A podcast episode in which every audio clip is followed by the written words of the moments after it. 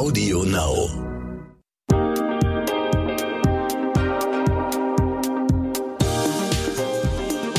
Hi und herzlich willkommen zu dieser neuen Folge What the Finance. Mein Name ist Anissa Brinkhoff, ich bin Host dieses Podcasts. Seit Monaten lese ich, die Inflation steigt. Aber was steigt da eigentlich, wenn ich doch eigentlich weniger für mein Geld bekomme? Und was ist eigentlich eine Inflation? Woher kommt sowas? Und was macht das mit meinem Geld? Ich finde es durchaus etwas beunruhigend, was momentan mit unserer Wirtschaft passiert und brauche deshalb mehr Wissen, um das Ganze besser verstehen zu können und auch zu lernen, wie ich mich denn jetzt verhalten soll. Zu Gast im Podcast ist heute Konstanze Hinze. Sie ist seit 2005 Geschäftsführerin der Frauenfinanzberatung Svea Kuschel und Kolleginnen und arbeitete davor in verschiedensten Berufen in der Finanzwelt. Sie kann also wirklich mit jahrzehntelanger Erfahrung auf das Wirtschafts- und Finanzgeschehen in Deutschland zurückblicken und uns alle Fragen und Themen Themen einordnen. Herzlich willkommen im Podcast, Konstanze. Schön, dass du da bist. Vielen Dank, Anissa. Ich grüße dich. Sag mal, was ist denn eigentlich Inflation? Mhm. Also es ist ja toll, dass wir darüber jetzt sprechen, weil gefühlt habe ich das Gefühl, wir sprechen schon seit Jahren, seit Jahrzehnten darüber, aber endlich lohnt es sich auch darüber zu reden. Okay. weil jetzt ist die wirklich auch sichtbar, die Inflation. Also Inflation kann man eigentlich letztendlich umschreiben mit einem Begriff. Es ist ein anhaltender äh, Anstieg des Preisniveaus in unserem Land. Mhm. Und wir sehen und erleben das ja auch tatsächlich in unserem Geldbeutel. Also wenn die Preise auf breiter Front steigen. Okay. Und warum passiert das? Warum steigen die Preise bei uns? Also es gibt ja, wenn man das so ein bisschen so volkswirtschaftlich mal so in die Tiefen geht, gibt es ja mehrere Gründe. Ne? Das eine ist eine Inflation, die von den Gütermärkten herrührt und das andere ist eine Inflation, die eher vom Geldmarkt rührt. Was wir momentan erleben, ist, dass die, der große Preisanstieg kommt überwiegend von den Energiepreisen. Mhm. Also das ist ja das, was auch wirklich der Verbraucher auch wirklich spürt. Ne? Der Weg zur Tankstelle, ähm, das ist schmerzhaft. Ja. Wie misst man denn die Inflation? Ich höre immer was von irgendwelchen Prozentpunkten und jetzt sind es drei oder fünf Prozent. Was sagt das denn überhaupt aus? Welches, was wird da in welches Verhältnis zueinander gestellt? Ganz genau. Das ist eine sehr gute Frage. Also die Inflation misst man, also man muss ja anders sagen, wenn wir betrachten, dass sich das ganze Preisgefüge verändert hat, dann muss man ja erstmal definieren, was ist denn der Preis? Du kaufst was anderes ein, als ich was einkaufe und da kamen sich kluge Menschen, Volkswirte, haben sich überlegt, man stellt mal einen Warenkorb zusammen. Und da beginnt eigentlich schon die große Diskussion, ist dieser Warenkorb jetzt echt? Ist das meiner oder nutzt du den eben anders? Und, ähm, und dieser Warenkorb, der wird zwar alle paar Jahre neu aktualisiert, aber tatsächlich spiegelt er eben nicht ganz die Gewohnheiten wider. So, und die Preisveränderung dieses Warenkorbes von vor zwölf Monaten, diese Veränderung, das ist die Inflation. Okay, das heißt, momentan ist, keine Ahnung, fünf irgendwas Prozent alles teurer als im Verhältnis zu vor zwölf Monaten. Ganz genau richtig. Ne? Wir haben in Deutschland momentan eine Inflation von 5,2 Prozent. Im Übrigen die höchste seit 30 Jahren. Mhm. Und gerade deswegen ist es wirklich so bemerkenswert, dass wir darüber sprechen. Ganz völlig richtig, weil wir müssen jetzt jeder für uns unsere Weichen aufstellen. Ganz klar. Muss mir das schon Angst machen jetzt gerade?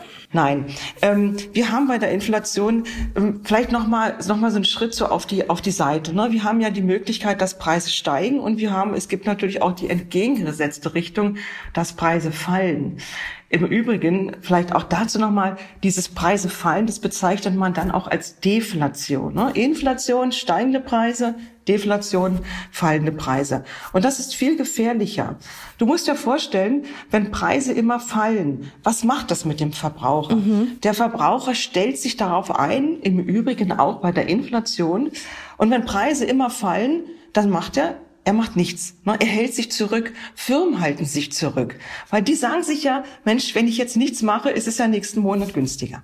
Also eine Deflation viel, viel gefährlicher eine Inflation, ne, so eine moderate und man spricht tatsächlich so zwei, drei, vier Prozent, ist eigentlich noch gar nicht mal erstmal so schlimm, ist eigentlich etwas sehr Gesundes für eine Volkswirtschaft, weil das bedeutet, dass man eigentlich als, ähm, als Konsument, auch als Unternehmen, man investiert heute, ne, weil man ja sonst eben der Gefahr hinterherläuft, dass es morgen teurer wird.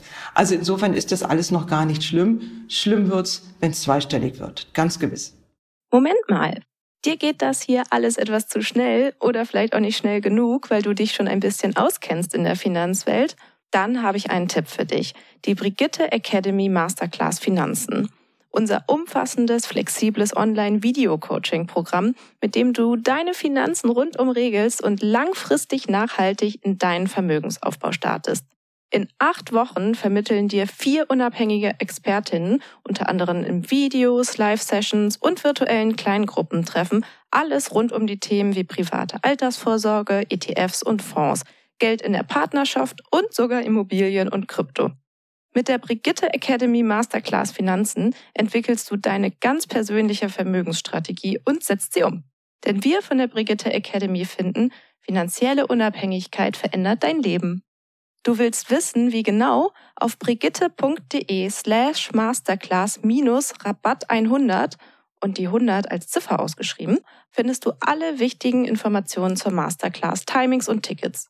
Übrigens, die ersten 50 Teilnehmerinnen erhalten einen Rabatt von 100 Euro. Und jetzt weiter mit dem Gespräch. Kann man denn sowas vorhersagen? Also kann man sagen, es kommt jetzt eine Inflation oder eine Deflation? Mhm, ja, also sowas kann man vorhersagen, natürlich. Also zum Beispiel bleiben wir jetzt mal einfach mal beim Öl ne, oder bei den Rohstoffen. Machen wir es ganz einfach. Wenn, ähm, wenn Nahrungsmittel, die im Übrigen ja auch einen großen Anteil im Warenkorb von uns haben, ähm, wenn wir sehen, dass Ernten schlecht wären, dann können wir schon sehr zuverlässig voraussagen, dass in einem halben Jahr natürlich die Preise für die Produkte, die aus diesen Rohstoffen entstehen, dass die teurer wären. Oder aber ähm, im Bereich des Öls, ne, da gibt es ja auch Öl, ähm, Erdöl produzierende Länder, da wissen wir, was mit deren Haushalten ist. Also auch da werden Signale gesendet, äh, die daraus schließen können, dass einfach eine, dass einfach eine Inflation auch kommt. Na, also was auf den Gütermärkten passiert, das kann man relativ gut ähm, prognostizieren. Du meinst ja gerade schon, es gibt diesen Warenkorb und ich frage mich die ganze Zeit, sind wir alle gleich von der Inflation ähm, betroffen? Ich zum Beispiel, ich besitze überhaupt kein Auto, das heißt, es interessiert mich recht wenig, was der Benzinpreis gerade kostet. Aber ja, keine Ahnung, wenn die Energiekostenpreise steigen, interessiert mich das wiederum doch sehr, weil ich es gerne warm habe in meiner Wohnung. Also sind wir alle gleich betroffen von der Inflation? Ja, also das ist ja genau der Punkt, ne, der Streitpunkt auch beim Warenkorb, ne, weil er eben nicht die Lebenswirklichkeit im Grunde von jedem Bürger oder von jedem Haushalt auch widerspiegelt. Und das mit dem Auto, was du gerade gesagt hattest, Anissa, das ist ja wirklich ein sehr, sehr gutes Beispiel. Ähm, was sich da so in den letzten Jahren etabliert hat an der Stelle, ist natürlich, also wir haben auf der einen Seite diese gemessene Inflation, die im Übrigen ähm, auch schon immer von der Bundesbank oder jetzt natürlich von der Europäischen Zentralbank auch gemessen wird. Aber was sich da tatsächlich etabliert hat, ist diese gefühlte Info äh, Inflation. Und da wirst du merken, dass es für den einen, der, weiß ich, ähm, einfach weniger Energiebedarf auch hat oder einfach ein anderes Einkaufsverhalten, ähm, der empfindet die Inflation tatsächlich anders. Ne? Aber was halt einfach ist, Inflation ist äh, etwas, was in unserem kollektiven Finanzgedächtnis wahnsinnig eingebrannt ist. Genau, da hm. wäre ich nämlich auch schon bei unserem nächsten ähm, Themenaspekt. Und zwar, ähm, was waren denn so die krassen, heftigen Inflationen in unserer Geschichte in Deutschland und was ist damals so passiert? Was ist da vor sich gegangen? Mhm. Also interessanterweise, da äh, passiert dann mal so ein Kopfkino. Ne? Da äh, haben wir dann Bilder so von, von fallenden Geldscheinen, ja. die Börse in den 20er Jahren. Tatsächlich war ja damals auch, ähm, wir, wir befanden uns ja nach dem Ersten Weltkrieg, vor dem Zweiten Weltkrieg und da hatten wir eine Hyperinflation in den 30er Jahren. Also so schnell konnte man gar nicht sehen, wie das Geld dort entwertet wurde. Mhm. Ähm, aber man kann es auch nicht vergleichen. Ich meine, wir hatten damals, die Finanzmärkte waren nicht global vernetzt, so wie jetzt. Ähm, wir hatten, waren damals, waren mit einer hoch belasteten Reparationszahlung nach dem Ersten Weltkrieg. Aber das war tatsächlich einfach eine, eine Inflation, so wie sie im Buche steht. Okay. Was wir auch hatten, wir hatten natürlich in den 70er Jahren auch nochmal einen sehr starken Preisanstieg. Auch mit hohen Inflationsraten ist das einhergegangen, auch mit hohen Zinsen. Ne, da kommen wir ja noch im Laufe äh, unseres Podcasts auch drauf zu sprechen. Ähm, das hat was damals einfach mit der Ölkrise zu tun gehabt. Ne? Und das haben wir jetzt so nicht. Also jetzt kommt die Inflation tatsächlich von, von, von ganz vielen Seiten, aber auch jetzt ähm, tatsächlich überwiegend aus dem Energiesektor. Welche Maßnahmen wurden denn damals ergriffen, also gegen diese Hyperinflation? Was, was hat, wer hat damals was gemacht? Gut, also wichtig ist, dass an der Stelle, jetzt kommen die Notenbanken ins Spiel. Und ich würde mhm. jetzt ganz gerne an der Stelle tatsächlich, wie gesagt, weil es jetzt auch spannender ist, was machen jetzt eigentlich die Notenbanken? Weil die große Gefahr bei dem ganzen Thema Inflation, Preisanstieg, da kann man auch noch sagen, naja gut, ich ändere, wie gesagt, mein gewisses ähm, Einkaufs- oder Verbrauchsverhalten. Das große Thema ist ja, dass wenn Preise auf breiter Front steigen, ähm, dann erleben wir einen Kaufkraftverlust. Und das ist ja das große Thema von uns allen. Ne? Mhm. Und ähm, das, was wir heute sparen, ist ja immer die Frage, was bedeutet es in, in fünf, in zehn, in zwanzig oder zu Rentenbeginn für mich? Ne? Also schon alleine, wenn wir jetzt sagen, wir haben eine Inflation von, von zwei Prozent, was ja erst einmal deutlich geringer ist als jetzt, was aber so in etwa der Schnitt der letzten Jahre war und im Übrigen das erklärte Stabilitätsziel der Europäischen Zentralbank, also zwei Prozent, dann bedeutet es aber trotzdem noch, dass aus 1000 Euro in 25 Jahren wird nur noch ein, sag mal, eine Kaufkraft von 600 Euro. Und das heißt, da ist der Punkt, da wo wir überlegen müssen, was kann der Verbraucher machen oder andersrum ausgedrückt, warum tut die EZB nichts? Ne? Mhm. Und ähm, was machen Notenbanken an der Stelle, um die Frage zu beantworten?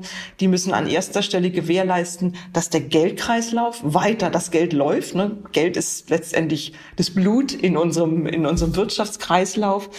Und das Zweite ist, ähm, ja, der Zinshebel oder die Zinsen, die ähm, haben da einen, einen wichtigen Einfluss. Genau, darüber müssen wir jetzt ganz ausführlich sprechen, was denn eigentlich diese EZB ist und was sie mit all dem zu tun ähm, hat. Kannst du das nochmal so von ganz Anfang an erklären? Ähm, warum gibt es ähm, die EZB und was ist ihre Aufgabe? Hm. Anissa, du hast mich herausgefordert. Ich fange von Anfang an. Ich fange mit dem mit dem Grundgesetz an.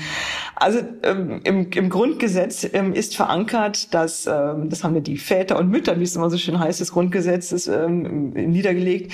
In einer Volkswirtschaft wie der unseren muss ein gesamtwirtschaftliches Gleichgewicht herrschen. Und dieses gesamtwirtschaftliche Gleichgewicht, ähm, das wird heute auch noch genauso gelehrt. Also ist auch heute noch Teil des Grundgesetzes. Das setzt sich im Wesentlichen zusammen aus einem angemessenen Wirtschaftswachstum, aus einer Bekämpfung der Arbeitslosigkeit. Ähm, an dritter Stelle ist das außenwirtschaftliche Gleichgewicht. Da sprechen wir über die, den Wert der Währung, ne, D-Mark Euro damals. Und Thema Preisstabilität. Und diese Preisstabilität ist letztendlich nichts anderes, als dafür zu sorgen, dass es eben nicht zu einer hohen Inflation kommt. Und dieses Ziel, ähm, das verfolgt natürlich die, die Ordnungspolitik in Deutschland, aber eben auch die Notenbank. Und früher war das angesiedelt bei der Deutschen Bundesbank und jetzt mit dem Euro, seitdem wir in der Euro-Gemeinschaft sind, ist dieses Thema angesiedelt bei der Europäischen Zentralbank. Und wenn man fragt, was sind die Ziele der Europäischen Zentralbank, wofür die Präsidentin Lagarde aussteht, dann ist es an aller, allererster Stelle äh, die Stabilität des Preisniveaus. Okay, das klingt für mich total abgefahren und nach einer wahnsinnig schwierigen Aufgabe. Wie macht man denn das? Wie sorgt man für Preisstabilität? Ja, das ist, ist tatsächlich auch eine Herausforderung für die Notenbanken und äh, nicht, also nicht umsonst tagen die auch letztendlich äh, regelmäßig ja. und, äh, und halten die Welt, die Finanzmärkte in Atem mit jeder Silbe, die sie sprechen. Ähm, ja, sie haben ähm, ein, ein, ich sag mal, ein ganzes Bündelwerk, einen Werkzeugkasten, der eingesetzt wird und, ähm, und ein Wesen, also es sind zwei wesentliche Stellen, das ist einmal die Geldmengensteuerung ähm, und das zweite, das ist ähm, die Zinspolitik. Und wenn wir bei der Zinspolitik bleiben, dann kennen viele immer noch diesen alten Diskontsatz. Der ist jetzt natürlich abgelöst durch die sogenannte Einlagefazilität. Muss sich keiner merken, aber einfach nur dieses Stichwort, wenn die Notenbanken bekannt gibt, wie, wie, wie die Zinsentwicklung ist, das ist ein wesentlicher Faktor, wie Preisstabilität erreicht wird. Und ich sag's mal, in der Vergangenheit war es so, da war ein Gleichklang zu sehen zwischen der Inflationsrate und der Zinsentwicklung. Weil eine hohe Inflation heißt ja letztendlich, es ist wahnsinnig viel Geld im Umlauf. Ne?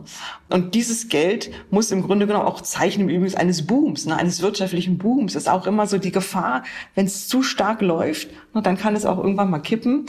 Da ist ein Hebel tatsächlich die Anhebung des Zinsniveaus, um so ein bisschen Geld herauszunehmen, ne, raus von den Gütermärkten und im Grunde genommen damit Investoren Geld anlegen, um es mal ganz einfach auszudrücken. Beziehungsweise dann wird dann auch die Kreditnachfrage gedrosselt. Na, also das sind Instrumente, mit denen die Notenbank versucht, das äh, Preisniveau wieder zu stabilisieren. Okay, also du meintest gerade, ähm, die EZB kontrolliert die Geldmenge, also auch ähm, die Geldpolitik. Für mich klingt das so, als jemand, die da gar keine Ahnung von hat, da sitzt jemand und macht den An- und Ausschalter an der Gelddruckmaschine an, je nachdem, wie viel Geld wir gerade benötigen. Kann man sich das wirklich so vorstellen? Und wer zur Hölle kontrolliert das denn dann? Mhm. Nein, also ganz, ganz so dramatisch klingt es nicht, weil es äh, hat so ein bisschen so äh, rote Telefonsyndrom plötzlich. Nein, also ganz so ist es nicht. Also dies, äh, das Direktorium und das Gremium der EZB setzt sich ja auch tatsächlich aus vielen Experten auch zusammen.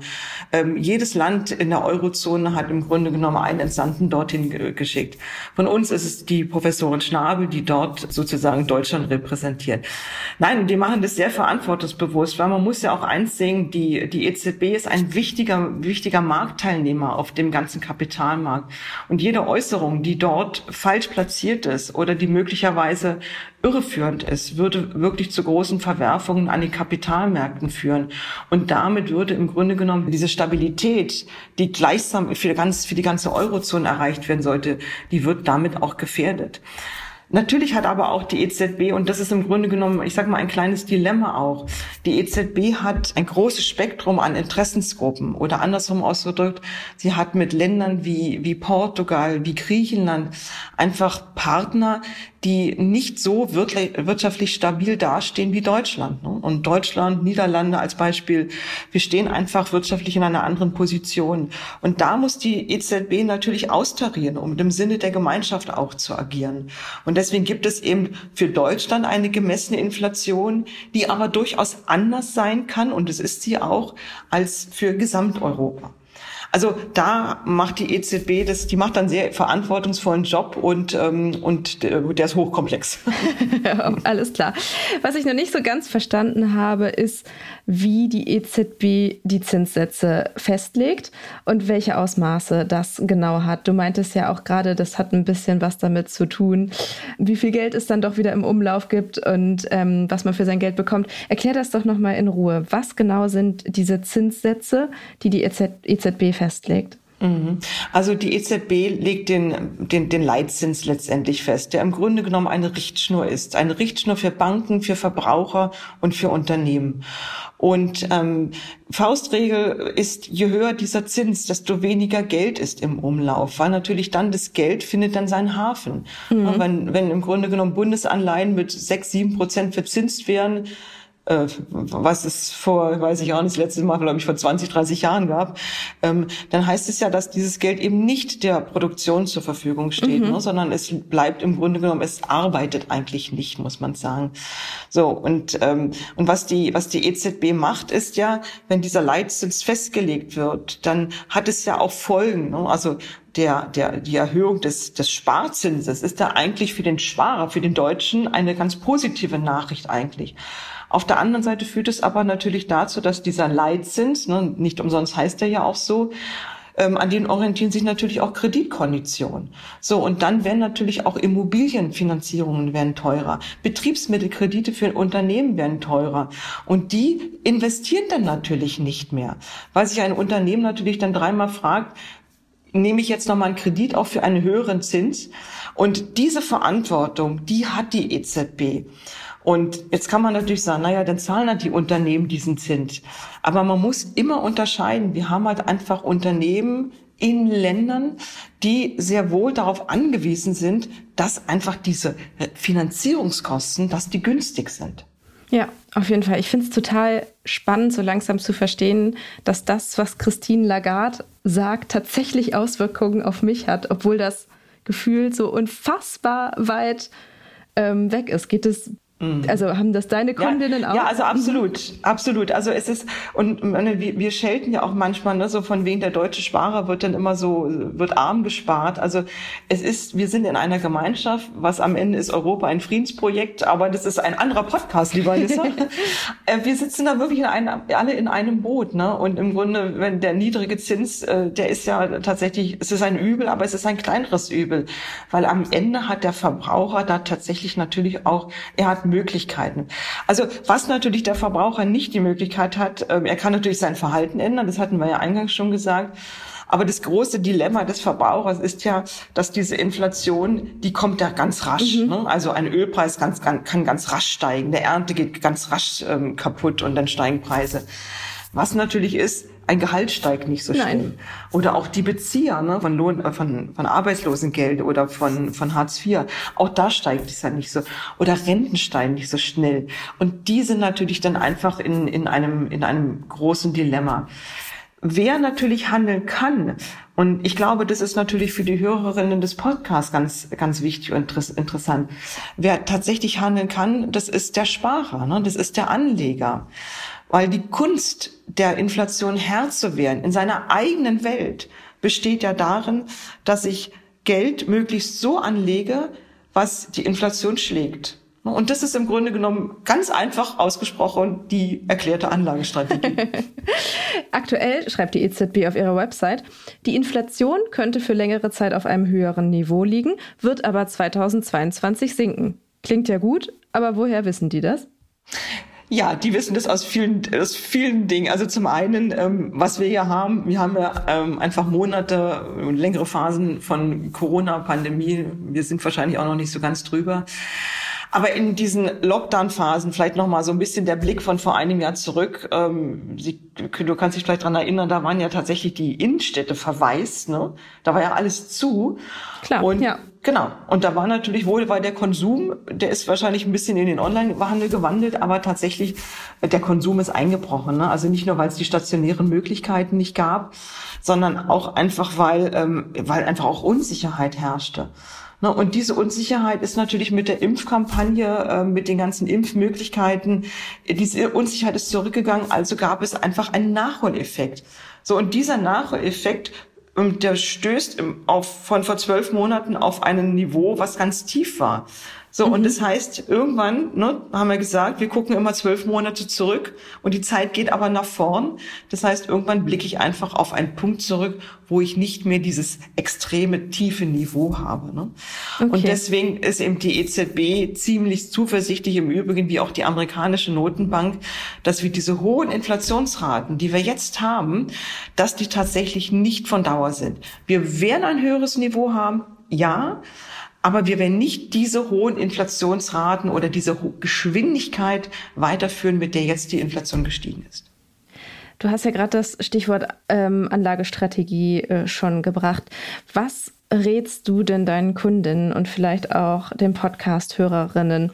Ähm, ich äh, kriege momentan wieder überall ähm, Nachrichten von wegen, sollte man jetzt in Gold investieren, wo wir eine hohe Inflation haben? Welche Tipps und Tricks gibt es? Was gibt es auch vielleicht für No-Gos? Was sind einfach äh, totale Mythen, die gerade entstehen? Mm, ähm, also für mich ist die ganz klare Antwort, wenn ich der Inflation Herr werden möchte, dann, dann muss ich in Sachwerten investieren. Ne? Also ich darf nicht in irgendwelche Zinsgeschäfte oder in, in Anleihen, das ist keine Lösung. Ich muss in Sachwerte gehen. Mhm.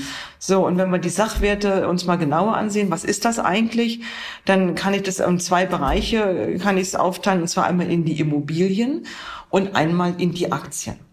Und da gibt's überhaupt auch keinen, da, da, da lasse ich auch mit mir nicht diskutieren, um es mal so auszudrücken. Ähm, da habe ich tatsächlich die Chance, einfach durch Wertsteigerungen und auch natürlich auch durch Zusatzeffekte, ich erinnere ans äh, mietfreie Wohnen im Alter bei der Immobilie, der Inflation Herr zu werden. Ähm, wir müssen einfach nur mal einen Blick werfen auf die Aktienmarktentwicklung der vergangenen Jahre oder auch in diesem Jahr. Ähm, der, der deutsche Aktienindex oder lass uns äh, ein bisschen weiterschauen, was empfehlenswert Werte auch ohnehin ist.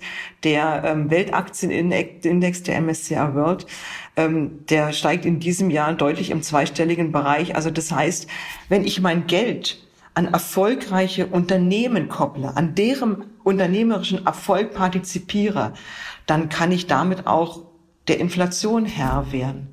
Ne? Also immer überlegen, wenn ich eine Inflation von zwei Prozent habe, dann muss ich im Grunde genommen ganz einfach ausgesprochen eine Rendite auf der Anlageseite haben von deutlich zwei Prozent und mehr, ne? Kosten, Steuern ja. und so immer abgezogen.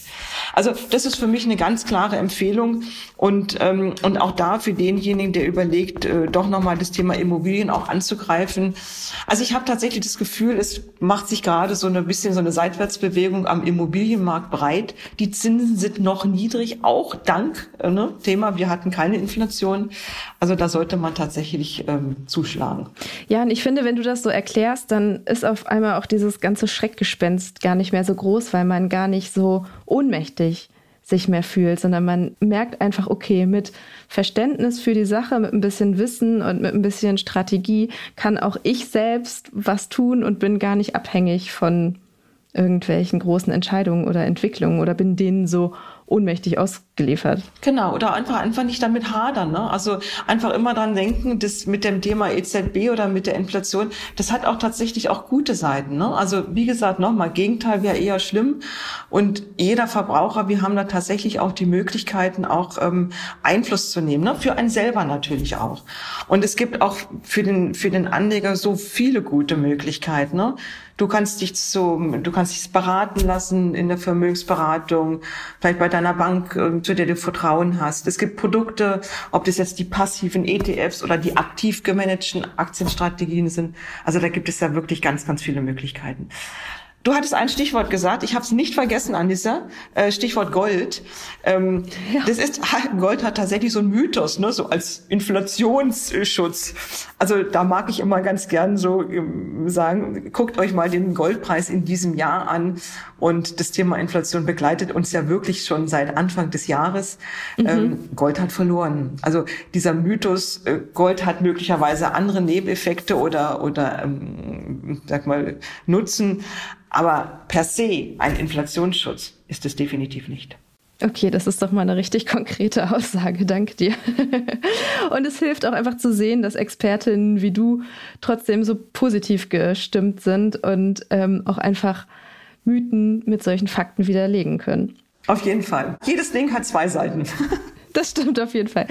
Zum Ende meiner Podcast-Folgen stelle ich allen Gästinnen immer eine gleiche Frage und zwar, ob sie ein Role Model in Finanzthemen haben. Also gibt es irgendeine Frau, die ein Vorbild für dich ist, ähm, sei es aus beruflicher oder vielleicht auch privater Geschichte? Ja, also wir haben sie jetzt tatsächlich schon genannt. Ich finde ähm, die, ähm, die Biografie und dort, äh, wo Christine Lagarde, die Präsidentin der Europäischen Zentralbank ist, also ich finde es tatsächlich großartig. Ähm, die Finanzwelt ist da nicht unbedingt gerade besonders weiblich geprägt. Und ähm, aber wir holen auf. Also ähm, es gibt ganz viele Initiativen, Netzwerke unter den äh, Finanzfrauen und da gibt es ganz viel Gutes. Und Christine Lagarde ist da sicherlich eine ähm, von den Frauen, die da ganz gewiss auch verdient haben, dass sie dort im Rampenlicht stehen. Definitiv. Ich danke dir für deinen Optimismus und für das ganze Wissen, das du uns vermittelt hast. Schön, dass du im Podcast warst. Vielen Dank, Anissa, und allen Hörerinnen alles Gute und immer ein glücklichen Händchen bei den Anlageentscheidungen.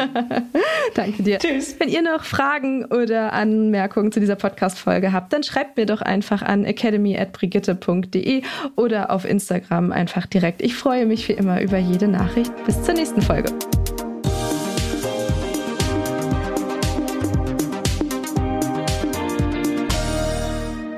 Zum Schluss möchte ich euch noch den Podcast meines Kollegen Giuseppe Di Grazia empfehlen.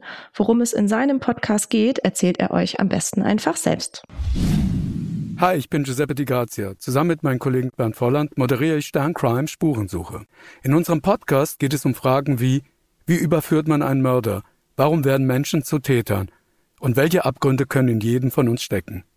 Um Antworten darauf zu bekommen, treffen wir im Wechsel die besten Ermittler und Spezialisten Deutschlands, die über ihre spannendsten Fälle und die speziellen Herausforderungen ihres Berufes erzählen.